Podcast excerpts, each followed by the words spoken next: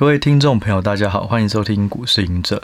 那今天呢是这阵子第一次开始没有侧录，好，那我也会专注的在 podcast 的或是音嗯录音的这个口头的方式会更专注。那也希望大家还习惯哦。然后今天呢，我们要聊的。我觉得算是另一个风险的提醒，那也是可能大部分的人比较没有注意到的一个现象。那今天的主题呢，就是来聊伟创、广达、中兴电的卖压来了吗？好，那为什么要讲这三档？哦，我们等下在后面就会开始论述啊。我先给大家一个观念哦，就是有时候这个股票的涨跌是受到筹码的影响。非常的大，那什么是筹码哦？除了大家所了解的，就是像三大三大的这种法人，然后包含是说投信、外资、自营以外，哦，当他们一直买，也就意味着是，哎，筹码一直进来，一直进来，股价就算基本面没有什么改变，股价也会买上来。那一样，如果等他们要卖的时候，可能基本面也没有改变，资金就可以把它卖下去。好，所以这就是筹码。那有一种筹码呢，叫做被动式的筹码，是什么？就是 ETF。也就是说，当这档个股呢，它被列入某个 ETF 里面，诶，那它就会有很大的被动式买盘，因为这档 ETF 它就必须要买到足够的量啊。某一每一档个股，每一档成分股都有它指定的量。好，就就是说它的占比。好，那这个就是被动式的买盘。那我记得啦，记得以前曾经有一档哦，就是说，当全球很缺纸箱哦，很缺纸，那纸价大涨，那包含是 e-commerce 啊这种有大量的兴盛以后，需要很多的纸箱做运送，那导致纸箱就开始缺了。那那时候台股有一档叫龙城哦，这档就是跟这种纸箱相关的，那它的股价就大涨。那甚至呢，那时候我记得应该也是有涨一倍以上哦。对于一个传产股来讲，要涨一倍以上，其实是蛮不容易的。那我就听到那时候有很多的主力哦，他们就是继续去买龙成，明明已经涨很多，我记得是从十几块涨到三十五还是三十八哦。那那时候就听到一个讲法，就是说，诶，那为什么这么贵了，这些主力还敢持续？买就是说，他可能从二十块、二十五块一直买，居然三十块敢买。然后后来就听到一个说法，就是说，呃，这个这些人呢，他是想要把荣成一直买上去，市值变大，那台湾五十就有可能会列入它。当台湾五十列进去以后，零零五零就会买它，它就是一个被动式的买盘。那最后呢，这些主力就到货给 ETF 哦，所以。确实，实战上就是会有这种考量，所以有时候大家都很期待，像长荣啊，那时候可能大家就哇，它的持股比重可能会被调升啊什么的，大家就会觉得哎，会有被动式的买盘哦。但是呢，这个水能载舟，亦能覆舟，ETF 也是如此。我当把你纳纳入了哦，你就会有很大的买盘；我当把你踢出去了哦，你就会有被动式的卖盘哦。那这个基本面可能都没有改变，但是就是筹码的改变。好，那所以今天要聊的这三档呢，其实主要是两档啊，就是伟创跟中兴电。那广达只是跟伟创有类似的状况，我们就先来聊中兴电吧。中兴电这档公司呢，其实股价这阵子以来哦也是非常的强，它从今年差不多从八十一块涨到了一百四十块左右哦。那为什么它会上涨呢？因为它受惠于绿能哦。那为什么是？绿能呢，有什么题材呢？也就是台电，它有一个很大的预算要去强化电网的韧性哦，有一个叫做强化电网韧性建设计划。那这个预算有多少呢？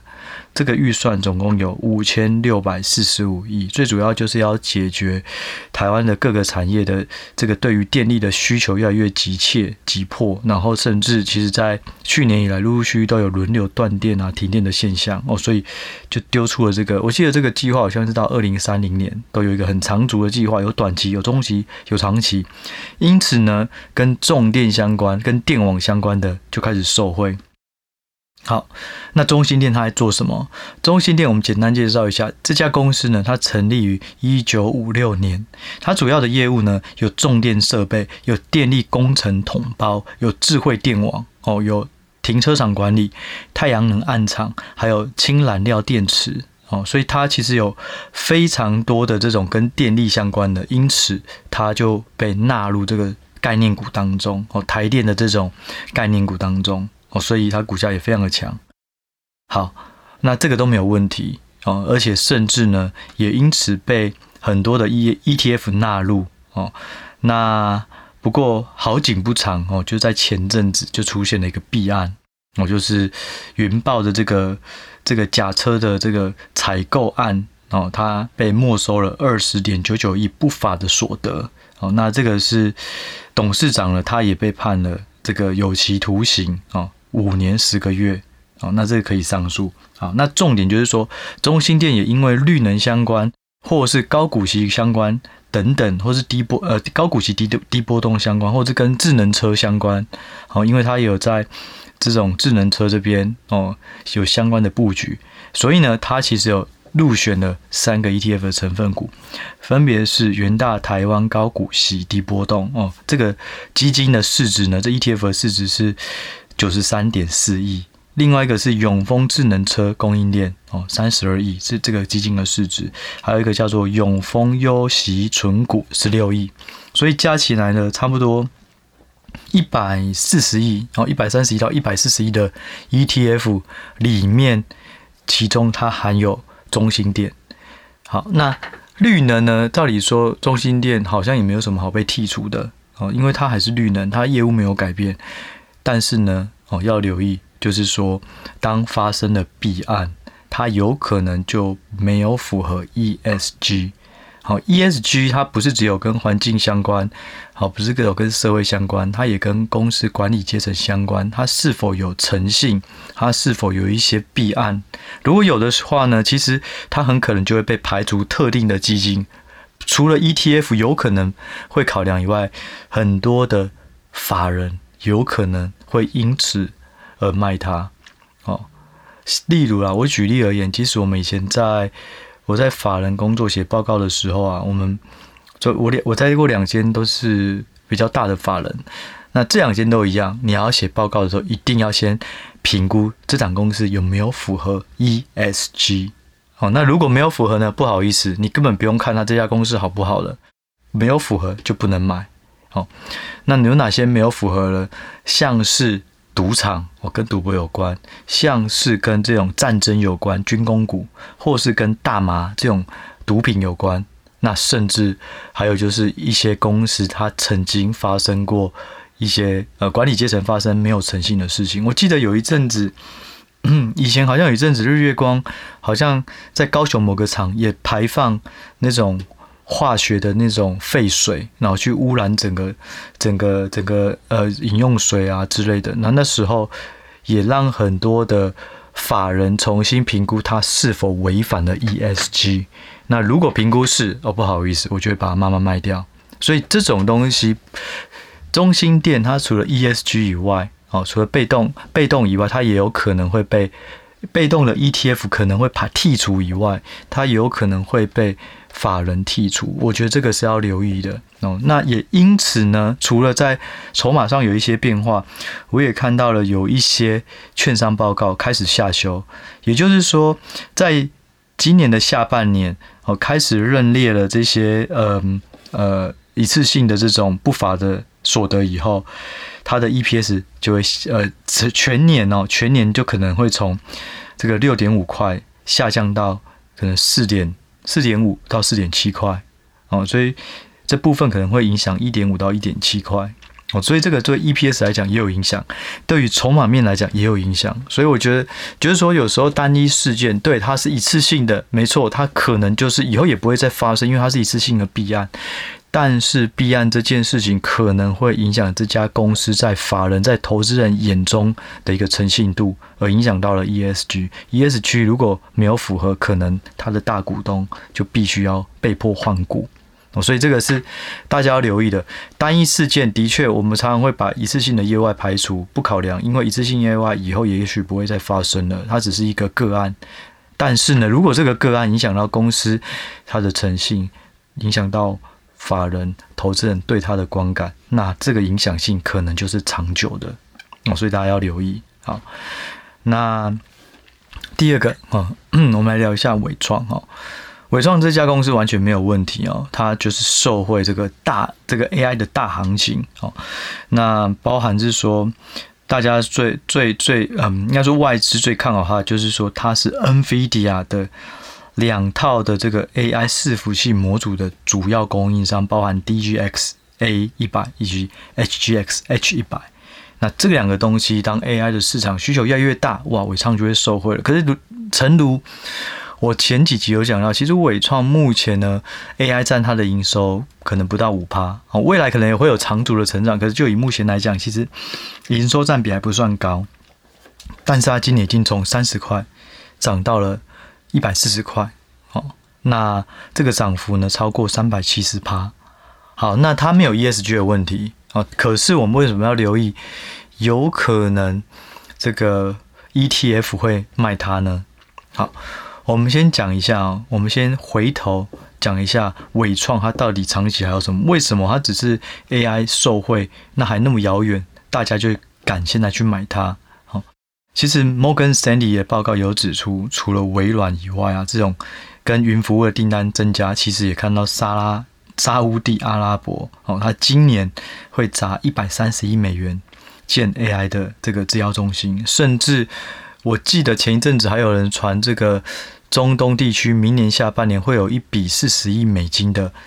静默式的这个伺服器的订单哦，所以那时候纬颖啊什么就涨。也就是说，AI 它不只仅限于美国，每一个国家呢，你只要想要有更强的国家国际的竞争力、军事的竞争力、经济的竞争力，其实你就会开始采用 AI 的东西。所以这个市场它不会只有美国，像中东这么有钱的国家，像欧洲、像中国，一定都会往这部分发展。所以伟创。目前，如果你都能够接到 NVIDIA 的大订单，而且是主要供应商，那这个想象力就非常的大哦，所以就造就了这一波的题材哦。好，那我们要回到刚刚讲的，那 ETF 如果要卖尾创，会基于什么立场？很简单，就基于它的涨幅太多，所以它原本是高值利率股，那现在如果没有高值利率了，就有可能会被部分的 ETF 所剔除。其中两个最大的高股息的 ETF 是什么？第一个零零五六，第二个零零八七八。零零五六的规模有多大呢？我们刚刚讲到中心店包含的那三个 ETF，差不多加起来是一百三、一百四十亿好台币。可是光零零五六这一档基金的规模就是两千三百亿，零零八七八呢是两千两百亿，这两档加起来就四千五百亿的基金规模。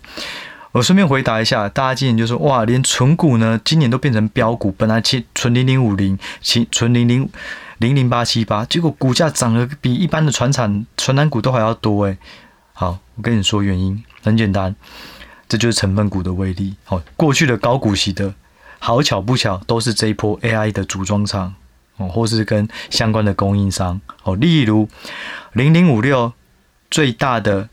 这个成分股就是广达。占三点四四趴，纬创占三点四趴，英业达占三趴，光宝科占三趴，零零八七八呢，伟创反而是最大，占了六趴，广达占了四点八趴，英业达、光宝科都占了四趴。也就是说，光这些过去高值利率的组装或是这种嗯比较下游的厂商呢，就分别占了可能十四到十五趴。那在零零八七八，甚至这这四家就占了接近二十趴。所以呢，光这些就可以带动零零五六零零八七八有一个很长度的成长。我记得我上次有上嗯地产秘密课的 podcast 的时候，跟他们聊，他们就说：“哎、过去呃就是存这种高值利率的股票，那没想到我本来要存高值率，变成我却有资本利的，那我们该怎么处置？”我觉得啊，以我的观点就是说，如果你原本只是要赚的是合理的。报酬就是高殖利率股，就没想到意外居然赚到了超额的资本利的报酬。就以我的观点，应该要回到，如果你之前就是要赚这种殖利率、殖利率的这种个股，就没想到它涨那么多，殖利率变低了，那也许就适合先买一些，等到这些个股下来了，你再买更多，再重新布局。因为回到你的初衷，你是为了零零五零、零零八七八所选到的是高配息、高殖利率的。但股价上涨，殖利率就变低了，因此我认为，也许他如果是我的话，可能就会把这些没有预料到的资本利的部分，把它做一些调节。那等到高值率又恢复了。意思是什么？意思是股价下跌了，或是它赚更多、配更多？OK，那再重新进来。好，这是我的观点，不代表它是绝对的对错，就顺便想到就提供给大家参考。好，那说回来了，那为什么伟创、广达这些都要留意？就是因为它的它原本是高殖利率，那涨了三倍以后，殖利率自然就下去了。我就以目前。嗯，我从我的 app 查，就是说伟创呢，它目前预估值利率就是多少？也就是说，现在买，明年能够享受到的殖利率有多少呢？呃，目前看是超过不到两个 percent。哦，也就是说，它以前呢，过去。可能都有在八个 percent 上下，广达以前也都是六个 percent 上下，英业达也是都是六七八个 percent，但是由于这几档这四档哦，纬创、广达、英业达、光宝科技都涨蛮多的，导致它的殖利率下降。哦，广达跟英业达目前殖利率也剩下两个 percent 左右。哦，所以就是说，以这这些个股而而言的话，它有可能是因为在这个以殖利率来做排行，在高股息的 ETF 里面。诶，它没有那么高了，所以某个程度来讲，可能会被剔除，或者会降低比重，这个都是大家要留意的哦。我觉得这不是唱衰啦，就是说我还是非常看好这长期的需求，只是要留意，就是说目前营收贡献有限。第二个，有可能有被动的 ETF 会因为 rebalance 哦，所谓的 rebalance 就是它会每一。根据定期的去调整它的成分股，那那时候他会做重新做计算，每档成分股应该要新要剔除还是要新增，要调高权重还是降低权重，那这些就会是一个被动式的卖盘，去影响到目前由高值利率变成低值利率的个股。哦，那另外呢，还有一个要留意的哦，我们我再重新，第一个要留意的就是说，他们目前的营收比重对 AI 来讲，其实占比还算不高，可是未来会很高。我又不是说未来会很高，应该说未来在这一块的成长性是高的哦。但是由于他们都是一个大集团哦，所以目前来讲，这个营收占比并不高。第二个，他们有可能会从高值率，不是不是有可能，他们已经从高值率变成低值利率，所以有可能会被 ETF